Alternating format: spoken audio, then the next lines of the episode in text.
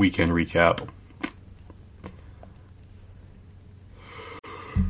I guess I kind of want to just recap a little bit of everything that, uh, starting with like spring game, then we'll get to get to today. But I do want to say I just posted a picture on Instagram. I do a little bit of sports betting, right? Just just out of fun, like nothing, nothing ever like too big where I uh, am gonna lose money on it. But I'll, I'll try to place bets on all the uh, N B A games during the day, right? So today, I placed a, a five dollar bet on this Bucks game. It was like a freaking plus one hundred twenty thousand uh, parlay. And every single thing hit except for two things. There was like twenty things on there. And the five dollar bet would have netted me about six grand. And it sucks, you know. I always say I'm going to win one of these days, right? I'm going to hit big on one of these, man. Freaking Nikola Vucevic, bro. I pit him under sixteen and a half points, and this dude goes off for twenty-four. And then Brooke Lopez, dude had like ten points in the first quarter, so I knew I was going to blow that one. I had him under twelve and a half. And, uh, yep, those two legs right there cost me six grand. Well, technically only five bucks, but it feels like I lost six grand. And it hurts a little bit. So my heart hurts. But it's okay. It's okay. I'll live. I got one more bet to go tonight. It's a whopping two dollar bet that could win me two thousand four hundred dollars plus one hundred twenty thousand odds. Probably not going to hit, but it is what it is. But let's get into the weekend. Spring game, right? So I took off work to watch the spring game. I was supposed to work. I'm like, I ain't, I ain't working. I'm definitely not going to miss the spring game for anything. I'll get to you in a second, Jack. Um... So I watched the spring game, and I'm just going to go through some of uh, my takeaways and just read off some of the stats. So the people that didn't get a chance or or don't really have a feel for it um, kind of get an understanding. All right, so they said they said it was going to be a live tackling, like completely live tackling. Um, for the most part, it was, right? It was pretty good, pretty good action, but um, – not when C J Stroud was in the game, yeah. It was two-hand touch when he was playing. But understandable. We don't need our starting guy, Heisman um, front runner, um, to get hurt in the spring game. Just don't need it to happen. We don't really need anybody to get hurt in the spring game for that matter. But, yeah. So, um, C J Stroud came out. He looked pretty good, man. He uh, he played in five series, it says. I, I didn't know the statistics of this, but I looked it up. Uh, played five series just in the first half, I guess. Um, and he completed fourteen of twenty-two passes for one hundred twenty yards and one touchdown. Um, the touchdown came on a twenty-nine yard catch and run to Jaxon Smith. It was a pretty nice play. Uh, I think we're going to be seeing a lot of that, a lot of that in a couple months here. So I, I wasn't really like too like, whoa, this guy looks super good because we knew what to expect out of Jaxon Smith. So uh, not bad. And he also completed Uh, passes to eight different receivers in this game. Crazy. Um, people are probably wondering how did the uh, other quarterbacks do. Kyle McCord completed fourteen passes for one hundred twenty-nine yards. He went seven of seven in the first half. He looked pretty good. And his touchdown pass, in my opinion, was, I want to say, significantly more impressive than C J Stroud's because uh, he hit Joe Royer like right down the middle of the field, and it wasn't like a catch and run. It was like hit him for a touchdown in the end zone. So uh, that was a really nice play. I was really freaking digging that play by um, Kyle McCord and Joe Royer. Kind of got an idea and a glimpse of what the tight ends could be. Joe Royer looks pretty good. Uh, pretty big guy too, you know. We, we were kind of like going into the season with the tight end position being a question mark, and Cade Stover, I hear, went back to tight end. It's kind of weird because we have like true tight ends in that uh, room. So, I don't know. It was kind of weird. Devin Brown, true freshman guy, came in after uh, Mister What's-His-Name left for Texas after he chased his bag.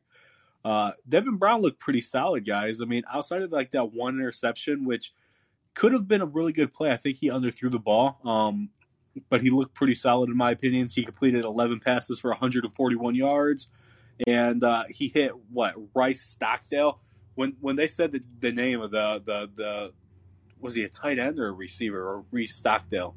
they said it, I was, I was kind of like, who the hell is that? Because I honestly don't know who the guy is, and I have never really heard of him. But uh, I was a little surprised. But it, it was actually a really good play. It wasn't like anything like catch and run. It was like uh, it looked like a pretty challenging throw. Um, I won't say maybe not challenging, but it was a really nice throw by a true freshman. And yeah, Miyan Williams. Uh, a lot of people think he's going to be the second guy, but I think that there's there's a guy uh, in that room that is probably or maybe going to push him uh, for that backup spot or not. Yeah, for that second string spot, because Evan Pryor had like one of the craziest days yesterday, and it kind of like had everybody like, whoa, maybe this guy should be the backup running back. But either way, Miyan Williams still had one hundred one yards on fifteen carries. Evan Pryor broke off one long touchdown run, but in the series where he was playing, where it was like a two-hand touch situation, dude probably would have broke off another long one, but they they they blew the whistle dead and kind of hosed him a little bit on that. So I was like, eh, whatever. I mean, it is what it is. But he had sixty-two yards, but he looked really impressive catching the ball and running the ball. He's a, I don't, I don't want to say smaller. He seems a little bit smaller. He's definitely a smaller back uh, compared to TreVeyon Henderson, but I think he looked pretty good. I'd say Evan Pryor, like offensive player of the game possibly um, yesterday. So I was very impressed with Evan Pryor.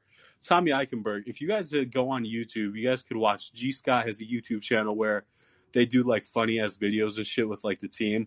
And uh, there was a video where Tommy was uh, – they were doing, like, a, a dating thing with four guys. I think Ronnie Hickman, Eichenberg, and a couple other guys were in there. They were having girls, like, question them. It was, like, a hidden – hidden, oh, behind-the-curtain show. Tommy Eichenberg is funny as hell, guys. Like, the dude had, like, no emotion. But I think that was just him trying to be uh, funny and joking. Uh, it says Tommy Eichenberg had ten first-half tackles, which is pretty good. Um, our defense, they said that it was kind of like um, just a glimpse of what to expect, right? It was offense versus defense scoring, so it was kind of weird because we're usually used to seeing like Scarlet versus Gray or something like that. So when we got to see like defense versus offense, it was kind of weird because usually you got two teams going against each other. It was just quarterbacks interchanging after each series, and uh, the defense really didn't really get a fair shake to uh, get many points, even though they did make it pretty interesting at the end. I think it was like a eleven-point game up until like the very end where I think we got another touchdown, I believe. Maybe somebody needs to check me if I'm wrong, but uh, yeah, that was pretty weird. They uh, had uh, they had an interception.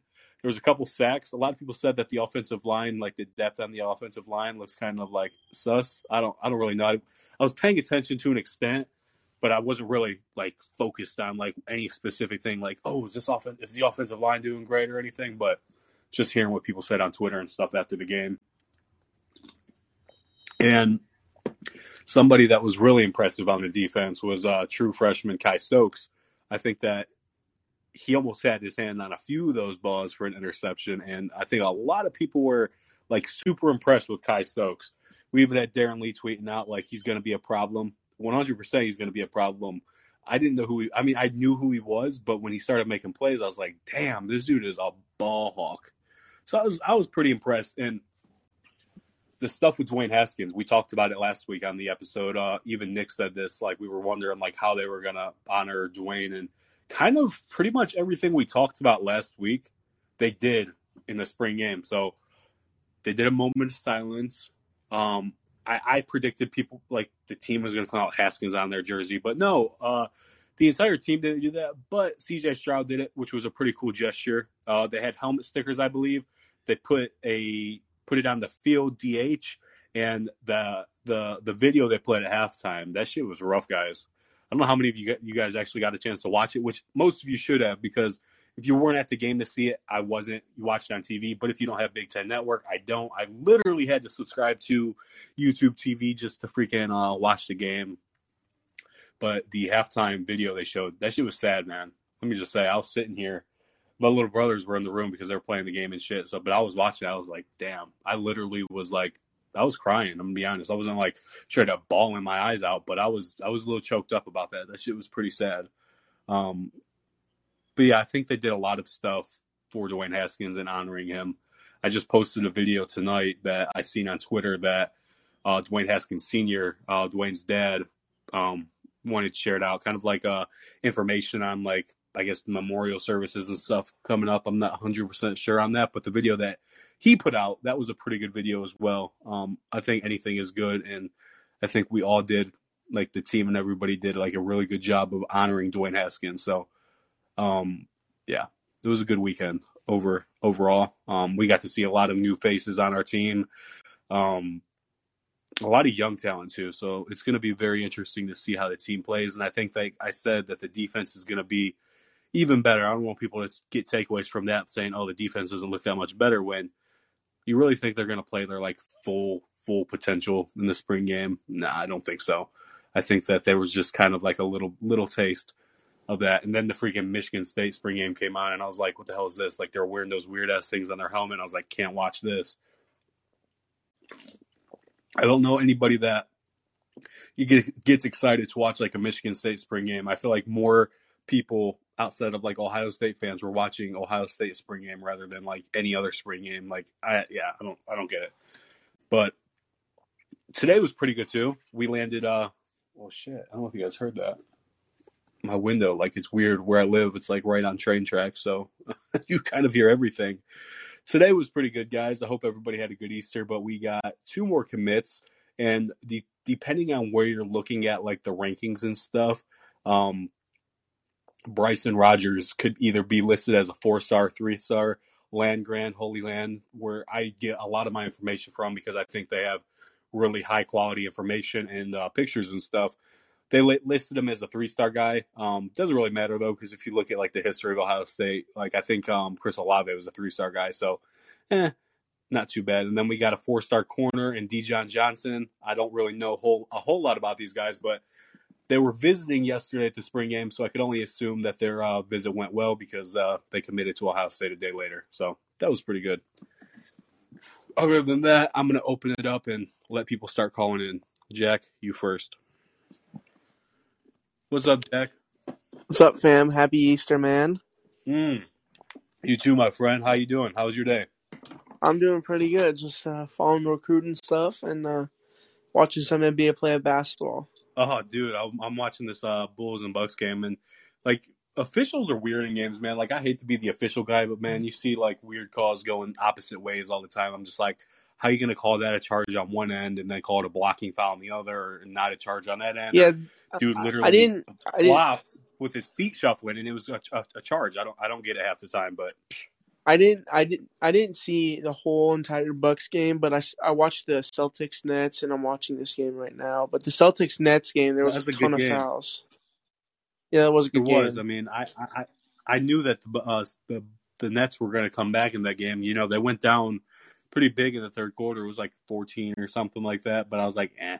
They came back, and the ending of that game was crazy because everything went so fast that the buzzer beater happened. Most of the teams are thinking like three or like chuck something up or something like that. And the way everything unfolded, it just happened all so quick that I think it caught the um the Nets off guard. And unfortunately, uh, Kyrie got cooked at the end, and Jason Tatum hit a crazy spin move on him and laid it up at the buzzer. So I don't think you often oh my see God, buzzer I, I love with Jason, a layup. But I love Jason Tatum.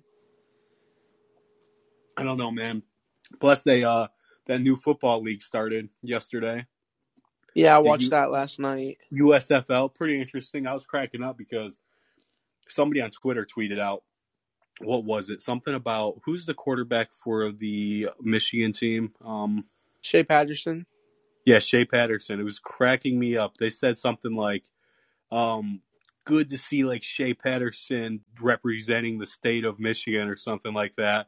And it was a video of him getting freaking absolutely destroyed and the ball getting returned for uh, a scoop and score, like ninety yard scoop and score. Did you see um he was he was uh repping a uh... Simba seven uh, sleeve.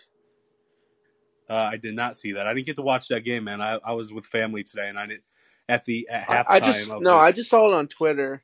I just saw oh, it okay. on Twitter. I did not was, see that. I I just seen the tweet where people were cracking jokes for him getting absolutely destroyed and scoop and scored on.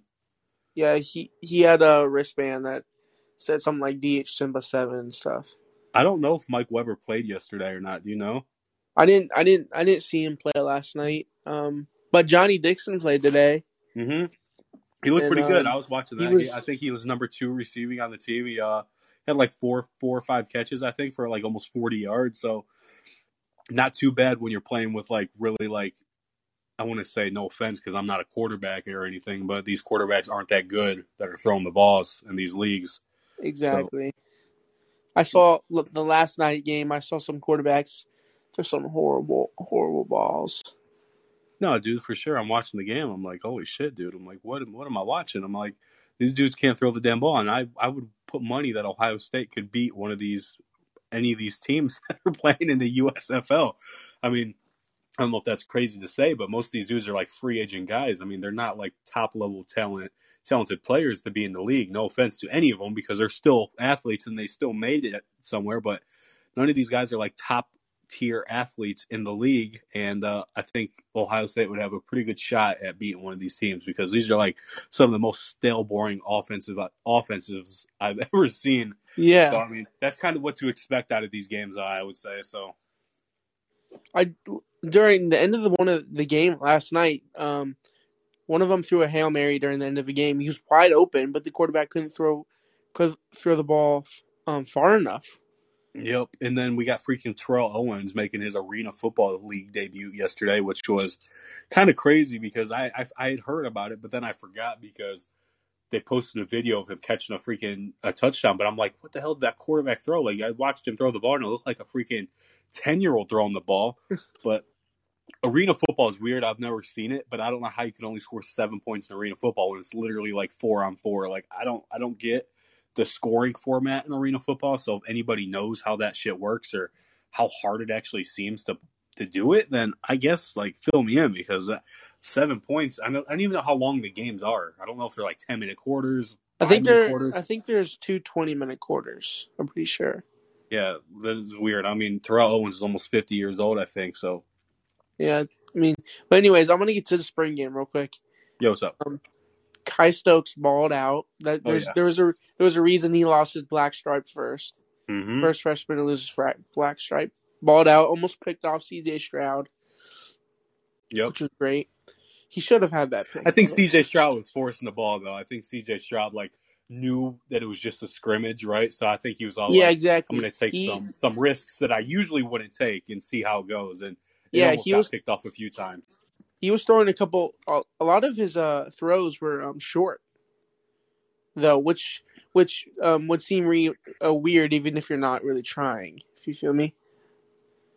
Yeah, I don't think he was putting his one hundred percent effort in there. Like, he may have been, but I don't think anybody was really putting the effort in there except for, like, guys that are trying to prove themselves, like Evan Pryor. I think Evan Pryor was putting one hundred percent effort into that game because he's trying to prove himself and try to prove that he could be that number two guy because he knows that he's not going to push TreVeyon Henderson, but he's trying to prove he could be that. And I think he could be a really good change of pace back. And he's really not like a power back like Miyan Williams will be, right? He, Miyan Williams it seems more like a power back re- guy, right? But yeah, he reminds me a lot of Curtis Samuel. Yeah, I, I would say so. That's that's a pretty good comp. I, I think that Curtis Samuel his, was a wide receiver slash running back, but. He's he's fast. His, he, he played. Yep. Go ahead. No, you can go ahead, man. My bad. I kept cutting you off. Um, he's fast. He's um he is small. He's not he's not he's not that big, but he'll. I don't know. I'm pretty sure TreVeyon Henderson, if if whatever the year he has this upcoming year, um, will enter the draft if he has a really good year.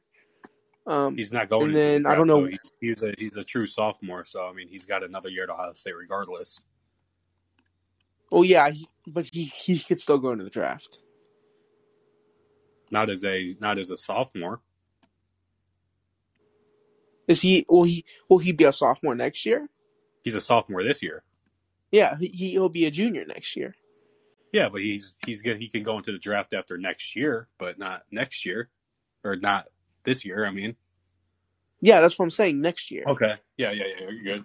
So then Evan, Evan Pryor and Miyan Williams will battle that uh, um, out, I guess. Well, that's if, if one of them doesn't transfer out. I mean, a lot of people think that, like when I made a post talking about when Evan Pryor said that he's not going to transfer, I forgot who it was. Another former guy came on there and said um, do what's best for you, right? I mean, I don't. I hope he doesn't transfer because I feel like we'd be losing out big time on his talents. But a lot of dudes don't want to sit sit sit around and wait to play. I mean, he's a guy that would probably start for a lot of teams in college football right now. So um, I would yeah, hate to lose you know, anybody like that. Did you know Miyan Williams was originally committed to Iowa State? I did not know that. Yeah, I, I'm pretty sure it was Iowa State. He was committed to Iowa, Iowa State and then committed to Ohio State. I, I didn't. I found that I out. I remember when he committed to Ohio State, dude. Last year was kind of weird because he. I feel like I follow this stuff pretty closely, and I don't even remember when he committed to Ohio State. I don't really either. That's funny. Kind of weird, dude. But I don't even. Yeah, I, I didn't follow him that much, so. Oh, yeah, and, and other news that I forgot to bring up, Meechie Johnson transferring. I kind of called that out when I did my podcast with Joey Lane. I was like, what are the odds he transfers? And the shit happened like two weeks later. And, like, uh, no offense to the kid. Um, I'm not going to talk down on him, but I think this may have been a good move for him considering yeah, who he... we just brought in. So I feel like we brought somebody in pretty much to take over the starter job, and he didn't like that. And he was like, "Nah, I'm I'm leaving." But honestly, he didn't really prove a whole lot in his first two years at Ohio I thought, State. I so. thought I thought he would. He kind of he kind of disappointed me. Um, he can shoot the ball, kinda. but that's that's he can't shoot much the it. ball, dude. He cannot. He, he can shoot the ball, but dude. he just doesn't get that much playing time. Dude, we're not gonna dive into that. He has he I, has I, dribbles. A little bit, but he has dribbles, dude. Come on, he does. But yeah, that's not shooting. I didn't say it was shooting. I said it was dribbles. You said he's a. You said he's not shoot. He's a good shooter, and you said, "Oh no, he has dribbles." Well, he has both, but just he's just not consistent. He's not like at all consistent. And he at just all. shoots. He just chucks up threes. Yeah, that's it. That's not what point guards do. That's not what they do. Yeah. Well. Well, Jack, any other any other words you'd like to share before I take the next caller?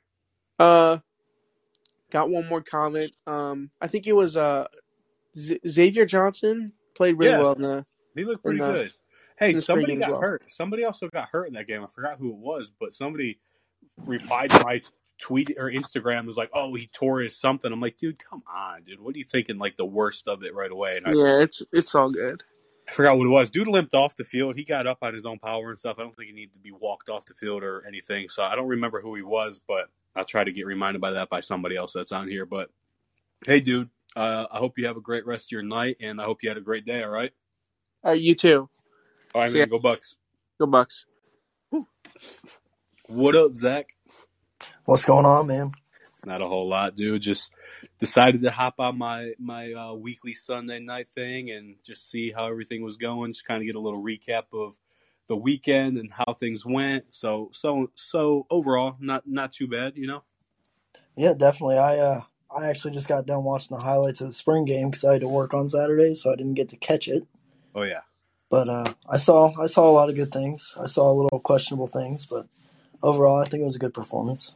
No, I think the game was pretty solid. I mean, like I said, weirdly weird scoring format. You didn't really get to see like a competitive back and forth between two different teams because it was literally offense versus defense. But um, it was interesting to see that. I think that the defense played and played very, pretty well. I mean, considering how how many new people are on that defense and stuff, and considering it's just a scrimmage, but I think the defense did pretty well. Yeah, I, I think they, they held their own pretty well. Um, I definitely uh, that running back, that Evan Pryor, I really, really like him. Oh yeah, he is definitely impressive. Yeah, he's a very like shifty, elusive uh, guy. I think that I don't know how like we're gonna start the season. I don't know if, if people just think that Miyan Williams is gonna get that, but if I had to pick between Miyan Williams and Evan Pryor to stay at Ohio State and won the transfer, my money would be on Evan Pryor staying. I think that.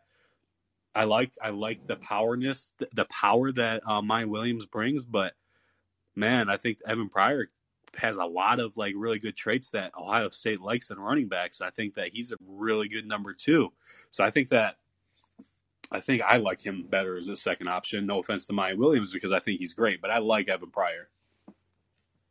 Yeah, I, I definitely agree.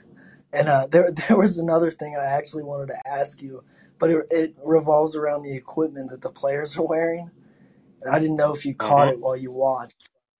Um, did you catch that C J Stroud is actually wearing a new helmet? And I wanted to get your thoughts on that new helmet.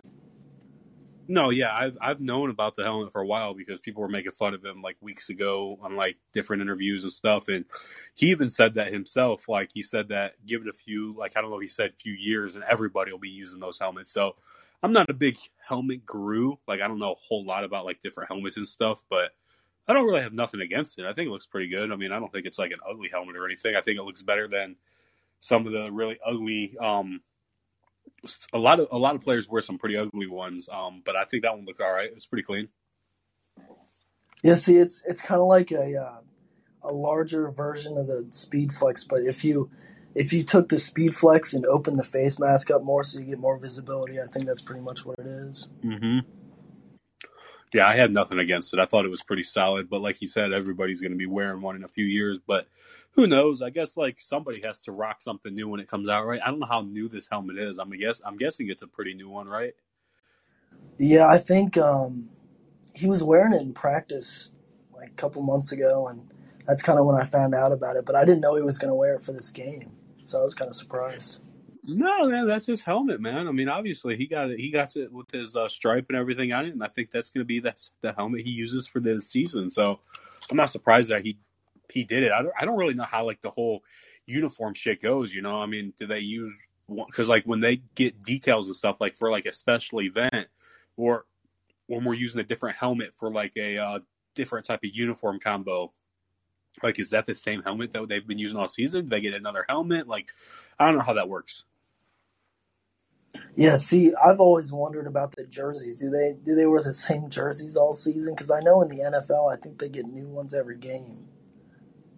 I don't think they get new jerseys every game. I think that there's always a thing saying those jerseys are expensive, so when they're handing them out to other players, they get charged for that. But I think that if there's a tear or something really bad with the jersey going on, I think they get something different, but I don't think they get a new one every game. I, same with us. I, I can ask about it for sure and get an answer on that, but I would say that they probably wear the same jerseys, um, home and away jerseys every game, as long as there's nothing significantly long, wrong with them and they uh, just wash them every week, and that's the jersey again. So I, I do not think they get a different jersey every week. Yeah, I'm sure if, if it's like something small, they'll do the repairs necessary, and then they'll continue with that same jersey. I definitely agree. Yeah, that would be way too expensive if they got a different jersey every week. I think that obviously they get a different jersey every time they do something special, like we do a blackout this year or a grayout or whatever we do. Um, they're definitely going to get that jersey because you see after like college and stuff when players decide to sell their jerseys or something, they have like – or they just post a picture of like the – their history and stuff with their jerseys. They obviously have a whole lot of different jerseys and stuff. So I think they get a different jersey for each occasion, but like home jersey, away jersey, that's the jersey for the season. It's just going to get washed unless, like I said, it gets super stained or gets tore up or something where they need to get it replaced. But yeah, if they, if they were to like get a new jersey every game, I think that would be like very expensive and kind of like a waste of money as long as there's nothing wrong with the jersey. Yeah, I, I definitely agree. And, um, I was also going to say that tribute to Dwayne Haskins was absolutely amazing. I actually saw that on TikTok the other day, and that was awesome. I really, really thought that was really touching, and I, I liked what they did. I liked the helmet stickers. I liked all of that, so I'm glad that they did that. It was sad, man. Like I said, my brothers were in here playing the game, and I was like, shh, shut the fuck up, because I was trying to watch that and listen to it at the same time, and yeah, I was sitting there, man. I had I had tears running off my face. You know, like I said, I wasn't sobbing like it was like like the end of the world type of deal, but I was pretty upset about it. Like it was sad stuff, man, because the whole scenario and everything, the situation with it, it's just sad. And then getting to see everybody, and you could see visibly on Coach Day's face. Coach Day was out of everybody's face. Everybody was putting on a pretty good poker face, but Coach Day was visibly tore up about that. So that shit was sad. Yeah, it just, for me, it just hit different because I've seen him play in person twice, and I've gotten to see him make that amazing run to the Rose Bowl, and it doesn't seem that long ago, and it really wasn't. And to know that he's gone is just unbelievable. Yes, sir. I mean, life is crazy. I think that we're playing a lot, for a lot this season, including for Dwayne Haskins and, and his family.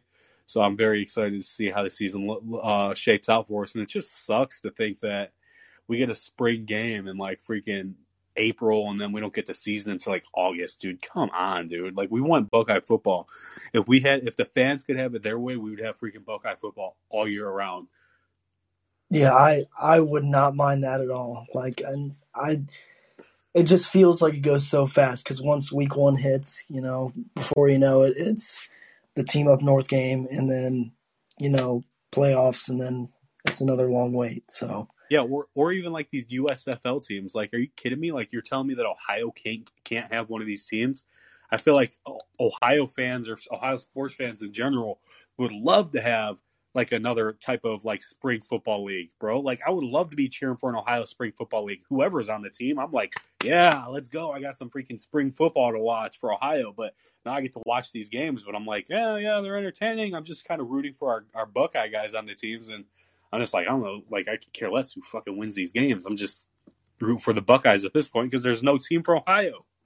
Yeah, I agree. Um, that that would be pretty cool, but, you know, I, I'm curious to see how all this U S F L stuff works out because um, we all know how the A A F went, and I'm well, not really not sure how – A A F, the X F L, the A A F, and, yeah, we'll see. I think it's all about money, so – if there's no money involved or it's not making money, then I think that it'll be another massive flop. But let's hope that's not the case and we get some spring football that plays out, because the A F L or whatever, we got cut super short on that. Like, it was middle of the season. They straight up just was like, nope, we're done.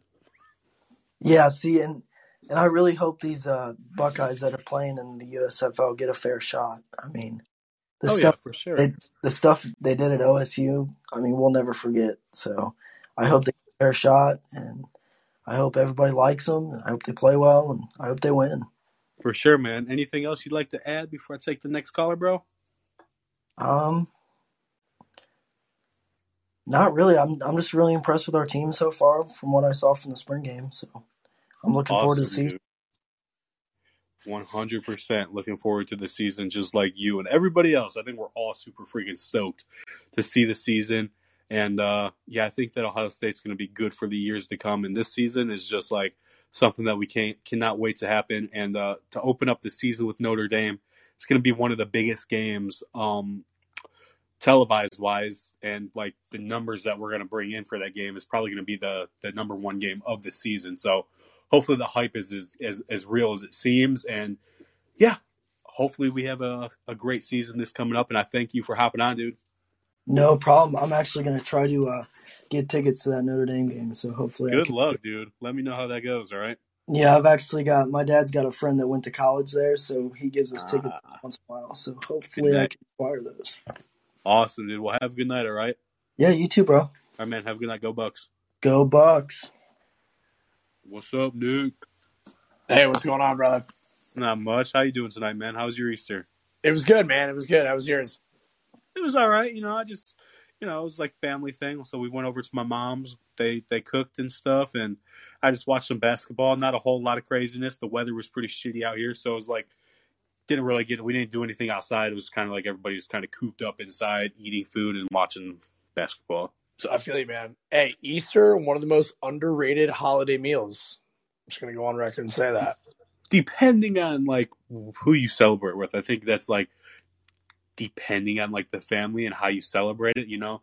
I mean, I think our family is not like super traditional. Like, obviously we celebrate Easter, but like, I don't know what you ate for Easter, and what we ate for Easter was not what I was hoping to eat. You know, usually you think of like a really good meal, kind of like um like what you would expect on like maybe Thanksgiving or something, right? Um, not even close. Yeah, I had a, you know, I had a nice little brunch, and there was just, you know, like donuts and just like a bunch. It was, you know, it's Easter, you know, you got to get a little sweeter. So there's, there's a bunch of stuff going on. Mimosas, it just, it's underrated Easter as far as the food goes. You know, now that I think of it, I didn't eat one piece of candy today. You got to do it over, man. Still, you, you still got a couple hours. Yeah, I don't know, man. The kids, man, they all got all this candy, and usually I'm, I'm snacking on their candy or something. And I didn't even touch the candy today. Oh man, that uh, I was actually had my whole family up, and our little tradition every year is they come up from South Florida, and I live in Columbus, so we went to the game, and uh, we we were on the sidelines. Um, we got a couple of sideline passes through my friends in the recruiting office, and uh, yeah, man, I didn't watch any of the football until after the game. What? How's that work, man? You're like we, literally side view, sideline view. There was literally every single – I mean, spring is pretty much the only time all the Buckeyes can come back, all the alumnus. So it was just a who's who of Buckeye players on the sideline. So the whole time we were just chopping oh, it up man. with just everybody. So we really weren't watching the game too much. We were just on the sideline, and I was uh, I was chilling with all the boys and uh, getting to chop it up with some former Buckeyes. It was, and a lot of recruits, a lot of, uh, a lot of kids on campus. It was – the spring game is always more fun on the sidelines than it is watching the bad football. Who'd you who'd you chop it up with? Who'd you uh, like any for, former guys that you chopped it up with?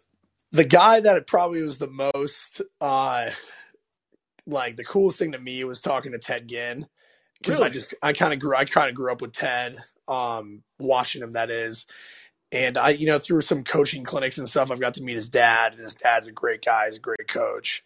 And uh, we were just talking to him, and he was just a super nice guy. I wasn't even talking about football, you know, just talking about Columbus and, you know, life and stuff like that. He's he's really, really cool guy, really down to earth. How do you break the ice when you start talking to these guys? You just kind of standing by and be like, what's up, man? How you doing? Oh, I don't know, man. It's kind of like uh, fake it till you make it almost. You walk around, you act important, and then people important talk to you. So you just act like you're somebody, and you're like, yeah, yeah. You just kind of just ease, easel in a conversation with them. Yeah, like, yeah, you see this, man? You got that sideline pass, man. If you're not holding a water bottle or a T V camera, you're kind of you're like, all right, man, who's this guy? Dude, I'm missing out so much living out here, man. I feel like I would uh, have a blast living out there. I feel like I'd have access to stuff like that. So I was like, damn, man.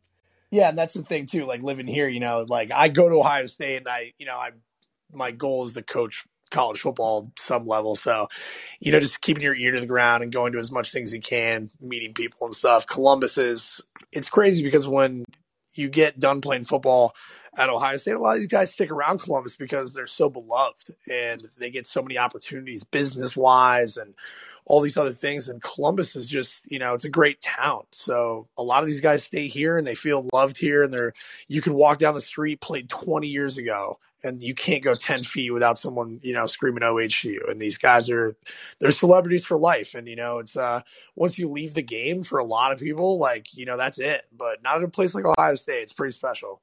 Yep. And like you said, we also had like a lot of recruits on campus, right? So I think we had like, I don't know how many uh, quarterback recruits we had, but I know we got Crystal Ballard for t- uh, five star. I don't know if we was number one quarterback in the country, but um, yeah, yeah. I think two quarterbacks got Crystal Ballard for Ohio State, right? Um, I, I don't know about Jaden, if if that's the other one you're referencing, but it was uh, Dylan Raello. I, I forget if I'm pronouncing his name wrong. Um, he was there, and I, I talked to him for a little bit just because I recognized him. And, and I kind of, as he was walking by, I was like, hey, is today the day? And he goes, I don't know. We'll see. So uh, he, he had a big smile on his face. And you could tell when they have all the players in, this is a lot started with Urban. He wanted all – of the Buckeye alumni to be on campus for these things. So he invited literally, if you played one play at Ohio State, he wanted you back on campus. And I think a big thing is too, is just for the recruits, you know, they see these N F L players on the sideline, like Justin Fields was there. Everybody that played over the last few years, if they were a big player, they were there. And well, I think Orlando Pace was there too. Orlando Pace, I, he was at the hotel that my parents stayed at, and I got to talk to Orlando for a little bit. He was a really, really nice guy. I uh, got to meet Eddie George. Um, everybody, dude, everybody that was anybody at Ohio State was here this weekend. Damn, man. It was a good time. It was a good time. And uh, what that kid said about that helmet, that helmet, it looks goofy right now, but everybody's going to be wearing it. What's the helmet? Like, what's the hype around the helmets? Like, what's the difference between what is like integrated into this helmet that wasn't in the helmet that he had before? I don't know if you can kind of help us out with that.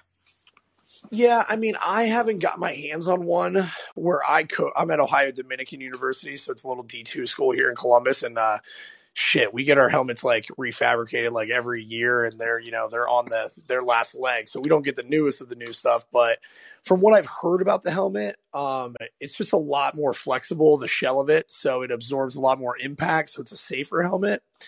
And that's always going to be one of the biggest things for players. Like, yeah, you want that fashion aspect of it, but you want the the safety aspect. I think that's something that all of these retailers like Riddell and Axiom, all these helmet people, they spend so much money in research and development to make the helmet safer. So when they are, you know, coming to these schools and they're selling these helmets, that's what they're selling, is the safety aspect. So all the equipment department guys love it because the athletic training people love it. The head coach loves it.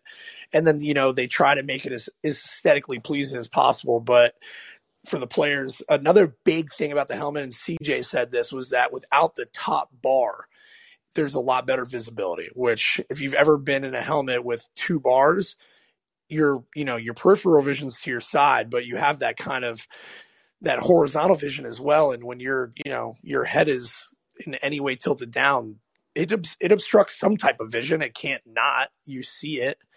Um, and that's what he said. He said it helps a little bit more with the vision.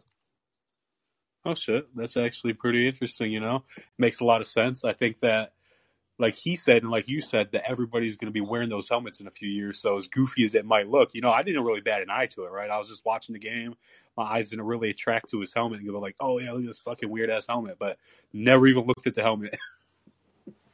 Yeah, it's, I mean, it's funky. And it, you see all the, like when you looked at like the new, like, Revol- like Revolution, the Revo Speeds from Riddell, and they have all the crazy lining in the shell of the helmet. You know, those like black lining in the spaces. Yeah. That's to like decrease surface tension with the plastic. Cause if you have just one solid piece of plastic, there's not a lot of give to it upon contact.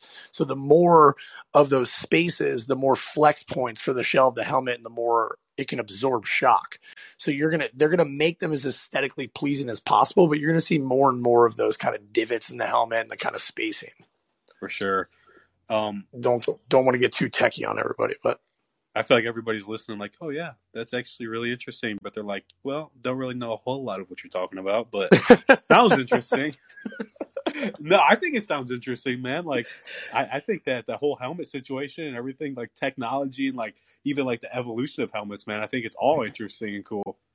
Yeah, I mean, it's pretty sick. And, you know, I guess a part of it too is look good, you know, play good, you know, play good, you feel good, whatever that phrase is. But they are goofy looking, but it's like anything in fashion. Something new comes out, people hate on it, and then it becomes the new trend. Yep. Hey, with the spring game too, do you have any like major like takeaways? Who impressed you the most in the game? Yeah, I mean the defense, like that's what I really watched because I wanted to see like, you know, schematically what would be changed, but Jim Knowles isn't going to show a lot. So like Jim Knowles' defense is very odd and it's very multiple. So you're going to see a lot of different fronts. You're going to see a lot of different personnel packaging with this, with the secondary, especially with the safeties. They're going to use the safeties in so many different ways. And it was very basic. It was that, you know, it was either a single high shell, two high shell. They were showing cover four. They were showing cover two, cover three. And it was a four-man front, two linebackers, and that new bandit position. And that was it. It was very simple. So you didn't learn, you didn't learn a lot about Jim Knowles' defense, but what we did learn is that there's some guys that are going to get opportunities to play early. Like Kai Stokes is going to get an opportunity to play early. Um, Caden Curry, if he, you know, puts on weight in the offseason, he grows, he's going to be in the rotation at that Leo spot. Um, the defensive line is going to be the most interesting to me because mm-hmm. we have so many guys. And a lot of the guys that are older are going to get seriously pushed for playing time.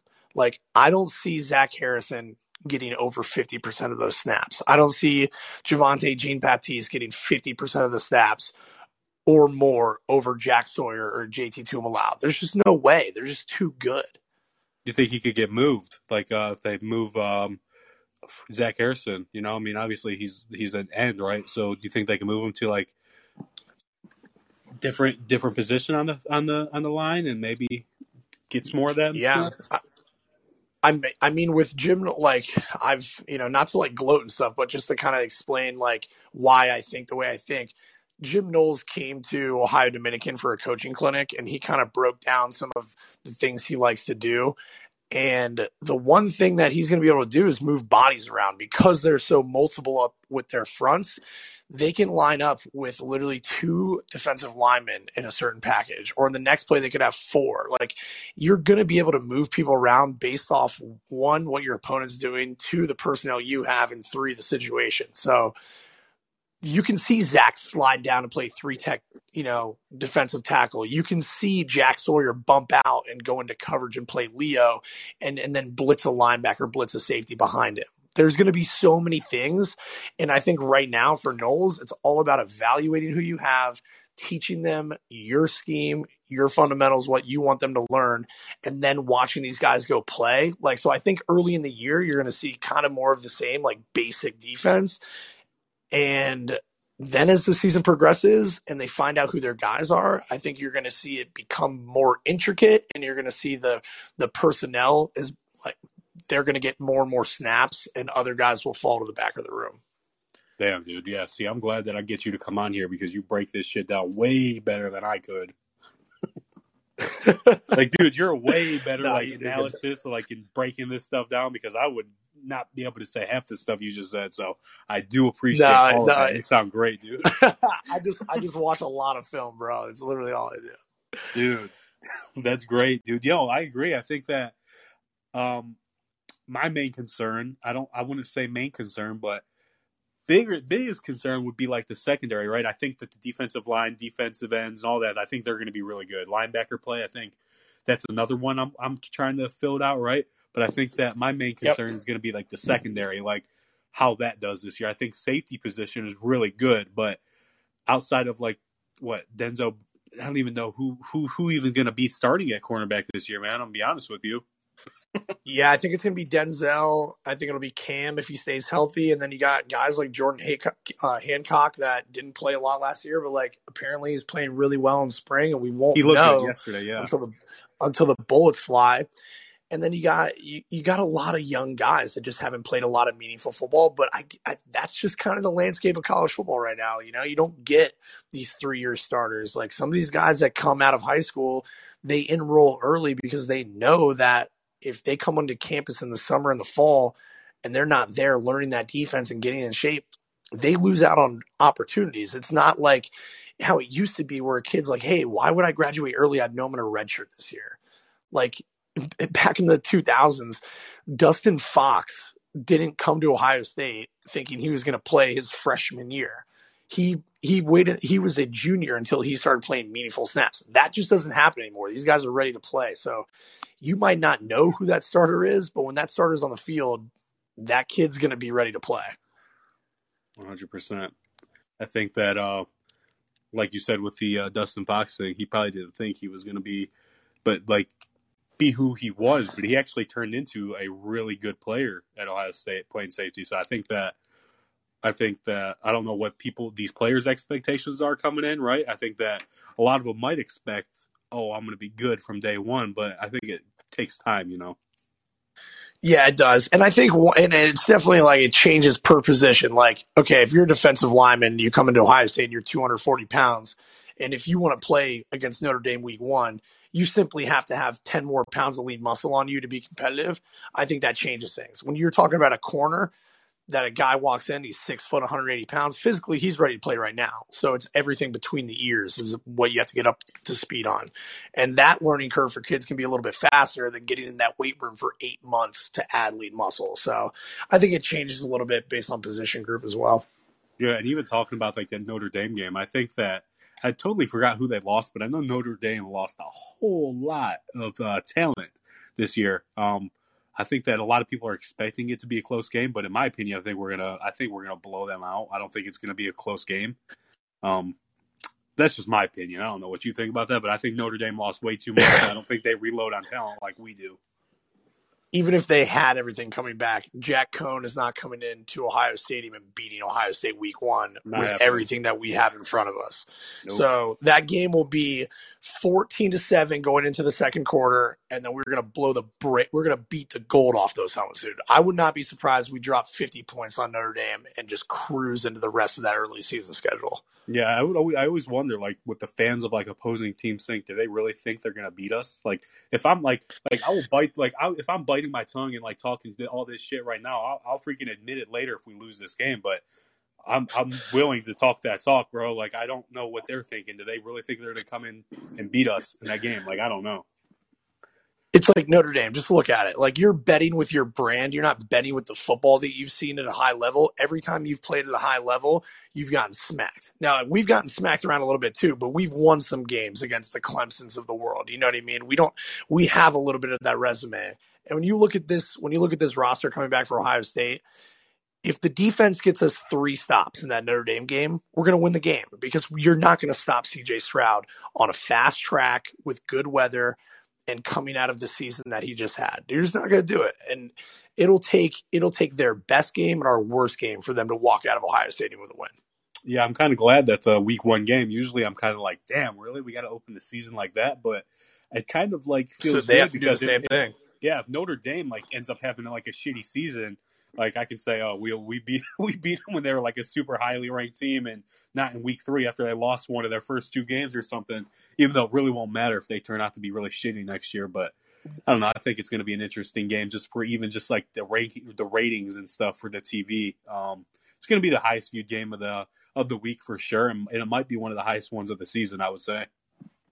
And it's just good for us because you get that marquee matchup. If they were to go one and eleven, or like, you know, just saying, like if they were to have an abysmal season, you still get that top ten ranked matchup, and you get all the eyeballs, and everybody's a prisoner of the moment. And then that helps the team build their confidence. Hey, we beat this ranked team, and then hey, let's go. You know, let's go build some momentum early in the season. Let's go get into this Big Ten schedule, and it helps with you know Heisman campaigns and stuff like that. So. Um, yeah, man, it's it's nothing but a good opportunity for us. The only thing that I could possibly see for Notre Dame's aspect is Marcus Freeman being the head coach, former Buckeye, coming to that stadium and just having those guys ready to play. Like, they're going to be ready to play, no doubt about it. But so will we. So we'll see what happens. Uh-huh. And another thing, I don't know how close you follow Twitter, but you seen that stupid shit where Pro Football Focus is saying, like, freaking Aidan Hutchinson is better than the Bosa, better athlete than the Bosa brothers? Yeah, and it's ridiculous because, you know, P F F, like on an analytical side, it's you can use any stat and tell what story you want to out of the stat. So it's like, you know, that phrase like numbers don't lie. It's like, no, numbers don't lie, but people lie, and they use numbers in a certain way to tell what they want. And that was just a fucking analyst, excuse my French, making an assumption. That was him projecting. And that's what all draft season is, is building hype and projecting and saying wildish, outlandish things to get likes and retweets. And the guy did his job because the whole college football universe, anybody that's ever put on a helmet or everybody's that watched a game and watches defensive line play know that Aidan Hutchinson couldn't smell the jockstrap of Joey Bosa or Nick Bosa coming out of Ohio State. So I don't understand it, but the guy did what he wanted to do, and he got a lot of clicks from it. You know, somebody tried to drop, I think, I don't know if it was him or not, he tried to drop like like combine stats. I'm like, what the hell, dude? Like, the combine is stupid to begin with. Like, the combine proves nothing. Or like I, I, I never really understood like the N F L combine. I mean, like, watch the film, right? Like, what is the, what the hell is the point of a combine? Like, it doesn't make a whole lot of sense to me. Dude, it's so funny. You want to know how useless the combine is? Just go watch Devontae Adams run routes at the combine, and you will literally look at him without knowing who he was and be like, yeah, that guy never is going to make it in the N F L. It's like you have the most basic personnel down there running them through these monotonous drills that they've been doing since they were in sixth grade, and none of it really transfers to playing in-game with pads. I think the biggest thing that you would look at is like – the measurables, but those are things that it's those that's all splitting hairs of evaluation. You meet certain criterias for the position, and if you're above that criteria, great. If you're slightly below it, ah, uh, okay, doesn't matter. But when you're watching those guys run routes and stuff and and do that little end zone like sideline toe tap drill on air, that means nothing. That means nothing to a football evaluator. Show me fourth quarter versus your rival what you did. That's what we want to watch. That's crazy. Yeah, I agree, man. I, I think the combine's pretty stupid. I think that they even get it wrong most of the time anyways, like the forty-yard dash, bro. Like, they got us, like, looking, like, really good, and then then uh, Olave decides not to run a second time. Then they were, like, super fucking wrong with the time. So, I don't know. Yeah. I think it's pretty stupid. I think they hype it up to be something more, and I think a lot of um, – it looks good on paper, right? But then, like, turn the film on. Like, you would see Aidan Hutchinson, Aidan Hutchinson against, against, like, top-level Georgia defensive offensive linemen. dude got freaking manhandled all game. So I don't know. Combine is stupid in my opinion, man. Yeah. Go ask John Ross how much millions of dollars he made off that forty time. Yeah, Mister can't keep, can't stay healthy, pulls a hamstring and misses a game almost every yeah. – like I don't know how many games he's played since he's come into the league. Yeah, that forty time didn't get him a second contract that he wanted, so that's how useless the N F L Combine is. Yep, fastest guy in Combine history, but hasn't hasn't really done anything in the league. But I guess one last thing I wanted to ask you, man. Uh, what do you think about the whole basketball Meechie Johnson situation? I even know before, like we even talked about who's leaving. Oh, yeah, like uh, what's Malachi definitely left. So we were hoping that he wasn't, but we kind of knew it was going to happen. But Meechie Johnson, he can, he can still come back. What do you think about that? Hey, good. Um, I actually. We'll see how that goes. Yeah, it's um, it's something that you're just going to see more and more in college basketball, and I think Holtman is kind of like on the forefront of it. And I don't know, and time will tell whether his transfer portal strategy and philosophy is going to work out for Ohio State because it hasn't worked so far. But this is just, I think it's the nature of college basketball now. It's a lot more transient. You know, I it could be a combination of things. It could be him being frustrated or the coaches being like, hey, we're bringing this guy in and you can stay and compete, or, you know, we can give you your option to kind of test out the portal, but, you know, we want the best for you, quote unquote. Um, so I don't know, like, the situation, like, intimately, nor do I care because, hey, you didn't play great basketball for us. Instead of watching you develop, let's go get this kid in from Wright State and see what he can do. Because, frankly, that backcourt situation was so abysmal for Ohio State. They could lose everybody, and I would be fine with it. Yeah, I mean, just picking up the Wright State dude, I think the kid, I think that the backcourt is automatically better than it was last year, just with him and who we have coming in. So, yeah, I'm not I'm not pressed about it at all. Yeah, and then you see, what is it, uh, the Aarons kid, he might jump in it too. Um, or he already did, which is fine because you know, he shot the ball bad. I thought he was gone anyways. Like I thought he was a senior, and I thought he was like done at Ohio State, and then he left too. I'm like, okay, well, uh, you you came to Ohio State, you played for four years, and it didn't really do a whole lot. No offense to you, but yeah, good luck in the wherever you land. Yeah, I wish wish you guys the best, but Holtman, whether he wants to believe it or not, uh, he is on the hot seat at Ohio State. If they go and they don't make noise in the Big Ten, if they don't go through that Big Ten tournament and get to the finals, if they do not get out of the second round of the N C double A, um, I think Holtman will be looking for a job next year. Yeah, and you think it's weird that freaking Mata got a job? They got. You think it's crazy? Like, were you surprised to see him get hired over there? I, you know, I'm not because, like, I think Mata had a lot of good coaching left in him. And I think it was just his time at Ohio State. I think he kind of ran his course, and he had those great teams, and he just kind of ran his course and never really got over the hump. And uh, I think you kind of lose a little bit of that that shine off the program for like the next generation of recruits. But no, I'm not surprised at all. I, I love Coach, and I think he's got a lot of basketball left in him if he wants to. That's the biggest thing. It's like it's like Urban Meyer. Like I would not be surprised to see Urban Meyer coach college football in a year or two.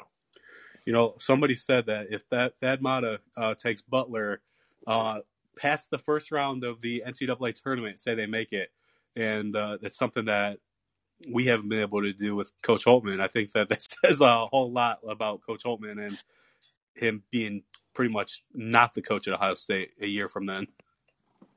Yeah, and I mean, Gene Smith is, if he had a lot of hair left, he'd probably be pulling it out because that would be – Gene Smith has got an incredible track record at Ohio State with all athletics, and that could be one of the big things on his resume that he would probably tell you he wanted to change was the success of the basketball program. I wonder if we play Butler next year. I don't know if that's something that they release early or we they've already announced it or not, but I'm curious to know if we play them. I'm not sure. It's probably that's a good Google. Yep, I'm kind of like kind of doing both. You know, I have my iPad next to me, so I kind of look up some of my factual stuff, and I try to stay up to date on certain things. So I'm just like, well, it's curiosity. Let's see if we play them next year. But I'm not one hundred percent sure. I don't know if that schedule has been released yet. Yeah, that would be no, nationally televised yet, so. If it was early season. Oh, yeah. I'm excited for it. I'm excited for the season for Ohio State coming up, and I'm, I'm excited for basketball too, so yeah, I'm just excited sports fan that has to wait months before we even get to see a game. So it is what it is. And I'll, I'll give you this in, in parting. I'm, I, you know, I love like the actual coaching side of football, and I try to remove myself from the fan emotions. But to to be a fan for a second, dude, and just growing up a Buckeye fan, I'm just putting it down right now. This is a na- you just saw the national champions play football in the in Ohio Stadium on Saturday. I, I really believe that. If this defense can be slightly, if this defense can be slightly better than it was last year, we will win a national championship this year. Book it, right? Book it. Bet the rent. All right, man. I don't know what the rent is over there, but let's uh, let's do it. Oh, it's high in Columbus, man. Might I mean, have to move out to the burbs. I don't even know if the payout would be that big. I'm gonna be honest with you, because I think we're probably already like minus like like ten or something crazy. So I don't. You'd have to literally bet bet the mortgage or anything just to make a couple thousand dollars. Yeah, sell your firstborn child. Oh yeah, man. But hey, dude, I appreciate you for hopping on here. It's always great because, like I said, you give me and everybody else listening a whole lot of uh, insight that like I really can't bring to the table with the whole football talk stuff. So, dude, I'm always going to have you on here if you try to call in because, like I said, you always make it interesting. For sure, brother. You do a great job, man. Don't don't discount yourself. I love listening to you, man. You're you're doing great, dude. I appreciate it, man. Have a great night. All right. Hope you had a great Easter. All right, all right, all brother. Right. Take it easy. All right, go Bucks. All right, Blake. Blake, do you guys remember the Key and Peele episode where he's like, Balake? Balake. What's up, dude? Hey, how are you, bud? Not bad. How's it going tonight, bro?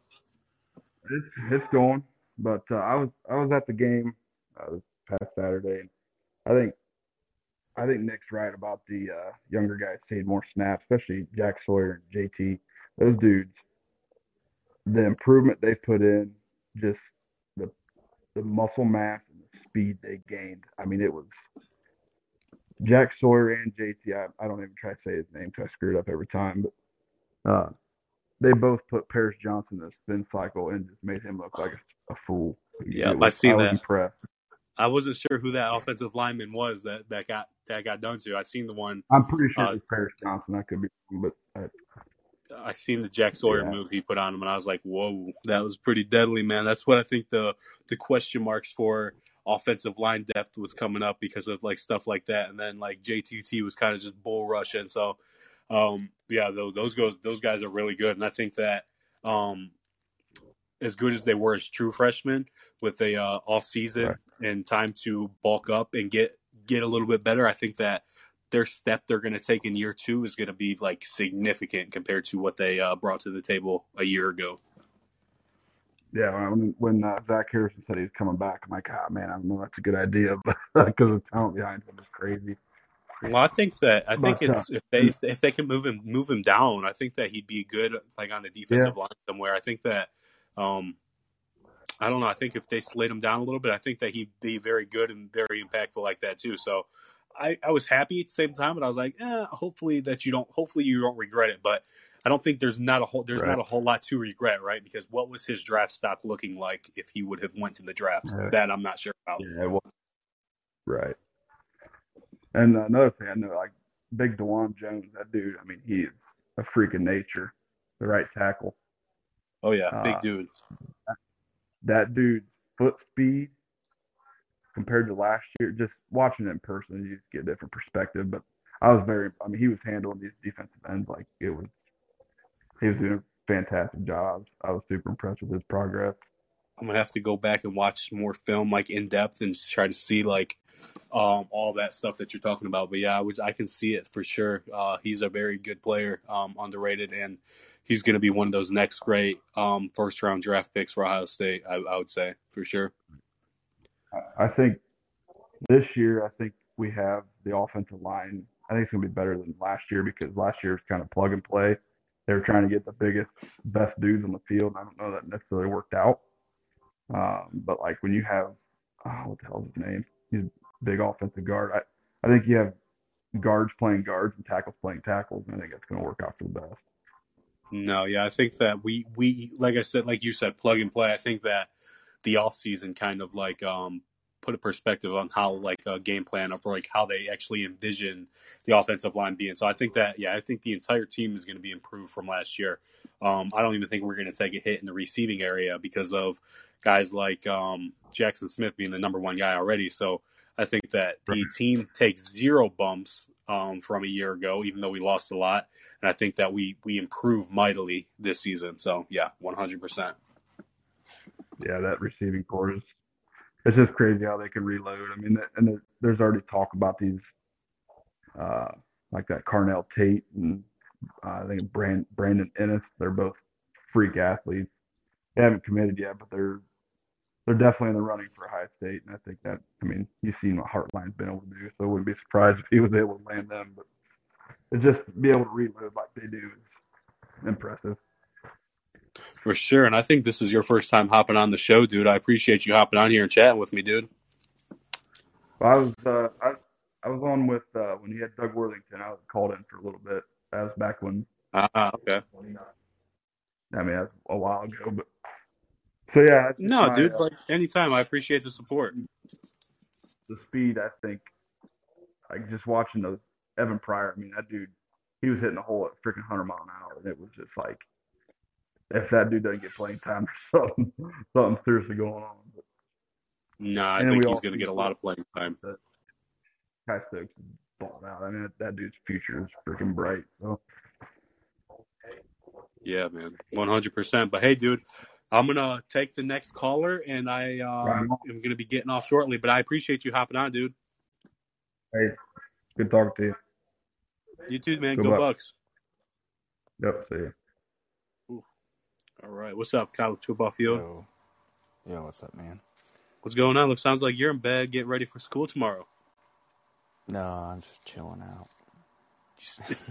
How's your night, dude? How was your Easter? Uh, not too bad. It was pretty good. How about yours? Eh, not too bad. What'd you What'd you have to say tonight, man? I don't know. I think we're not talking about the running backs enough, to be honest with you. I know they're going to be good, but it's going to be great. I mean, at, at the addition of Evan Pryor, he just hitting those holes like the last caller said. I mean, it's just it's gonna be a well. Let's let's hear your envision, the envision for the running back room, man. Let's hear it. Obviously, Henderson won. Predictions.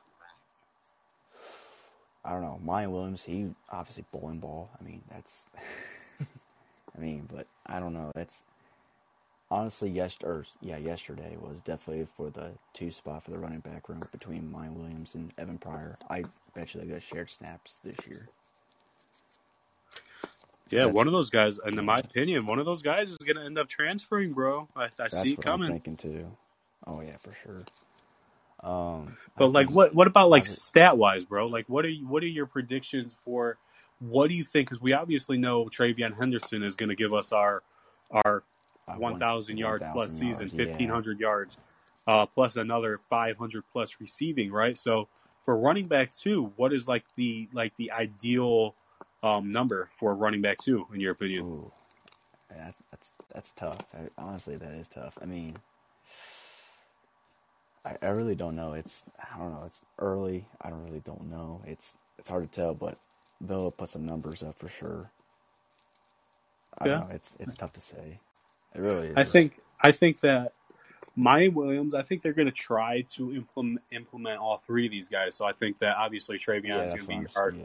number one, right. And I think that Miyan might be used in like short short down. Um, yeah, to go. You know, I think that he's You're the right. guy that you want if we're like third and one or something. Throw him in there, and I think that he can easily pick up a yard. But I think yeah. that these two I dudes think... trying to play for significant playing time as a number two is right. just going to be.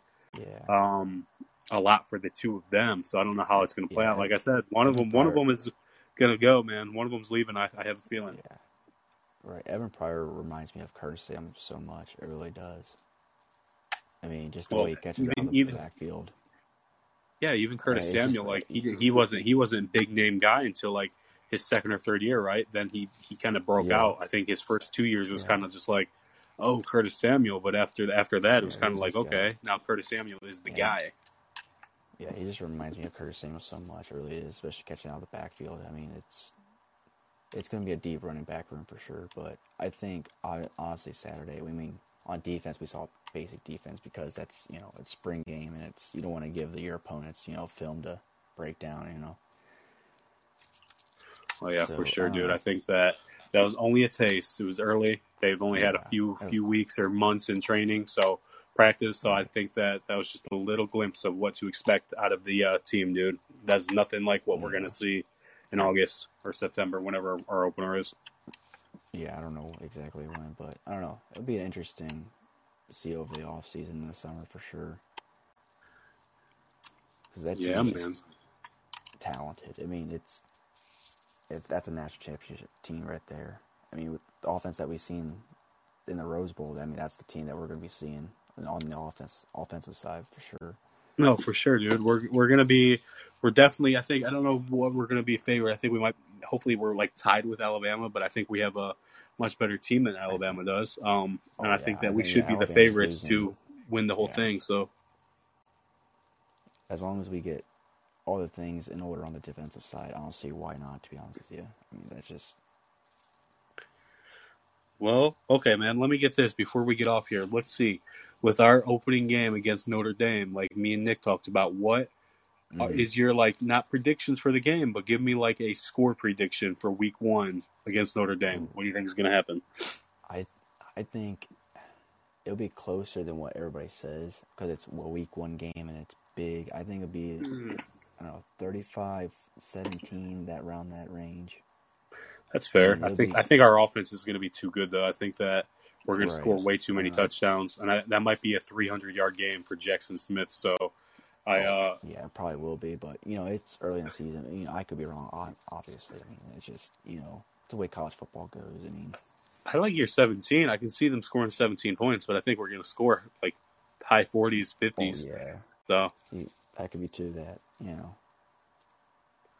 that's I just, my opinion. I That first half of the season would be a good test for Ohio State, though, for sure. For sure, man. We opened the season pretty tough. Like, I, like even last year when we started the season off with a Big Ten opponent, I think that it kind of sucks. And I don't know a lot of people's opinions because most of these other teams get to start off with cupcakes and get to build their team up mm-hmm. before we get into, like, Big Ten right. play or something. But we start the season off with freaking Minnesota. We're like, damn. And Minnesota yeah, ended Minnesota up being a really too. good team, so I think that was a uh, bad, pretty good week one win. It was a good, yeah. Especially with Stroud, as young he was, as he was, he really hadn't taken any snaps, you know, on the road in the Big Ten at night. I mean, and raining too, so. Yeah, man. Well, hey, dude, I appreciate you hopping on here with me tonight. Is there anything else you'd like to add before we hop off? Um, Aidan Hutchinson is not the best. Person good class, good one sure. dude yeah I agree he's not I, he's not the I, best defensive player he's I don't know I there's don't. the guy from uh linebacker from Georgia that I'm hearing is pretty good and he could, uh, has a, he has a good chance of being the first defensive player taken so I don't really know how that's going but I, I'm excited for the yeah, draft and I'm excited to see yeah I'm excited to see where our Buckeye uh receivers get drafted so I'm excited see, yeah I can see Wilson Olave definitely going first round for sure I mean They they are, dude. There's no ifs, ands, or, or buts about it. They're definitely going first round. Okay, who's your uh, number one qu- quarterback in this class? Who do you think will go first? I mean, that's a... I don't know, dude. I don't think... It's really not that good. Yeah, I, I don't know. It's probably going to be freaking... I don't, I don't even... Uh, I don't know. I think Kenny Pickett is probably the best quarterback in the draft, maybe. Mm-hmm. Um, right. I don't... I don't. I have no idea who's going to go first in the quarterbacks. I don't even know which one's going to be a first-round pick. It's... Matt Cor- Matt Corral's not even that good, so I, I have no idea no. about these quarterbacks in this draft, dude. I mean, I like Sam Howell, but I mean that's I just like him. I he'll know, be I, good. He'll be good. A, but... I don't know. It's just it's not a good class for quarterbacks this year. You're right, dude. And I also I would like to say too for anybody listening, if anybody else would like to chat, um, you got to call in because, like I said. He's going to be my last caller if nobody else would like to input anything. And I also have a really cool way to end the end the uh, shows now. So you guys listen to that when I when this is over. But Sam Howell uh, is probably going to be like a second, late second, third round draft pick. And I think he's going to be a really good backup yeah, quarterback and eventually be, take yeah, over sure. the starter in the league. So, yeah, I, I don't know. It'll be interesting to see who will go first because there's really no definite number one. Overall pick, you know, there's like several guys that can go number one, so for sure. I, mean, I don't know. It'll be interesting, man. But hey, dude, I'm going to get off here now and uh, yeah, try to watch some stuff before good, I have man. to get up for work tomorrow. But I appreciate you for hopping on here, bro. Yeah, no problem, bro. It was nice talking to you. Nice talking to you, too, dude. Have a good night, all right? All right. You, too. Go Bucs. All right. Go Buckeyes, bro. All right, guys. Like I said, I appreciate everybody for hopping on tonight. And I'm going to end this because this cool feature where I can do stuff like this. Let's see. Where's that? Where's that? Here we go. Oh, come, let's sing, oh, highest praise, and songs through alma mater reign, while our hearts rebounding thrill, and joy which death alone can still. Summer's heat or winter's cold, the seasons pass, the years will roll. Time and change will surely show how firm thy friendship. Ohio. Go Bucks.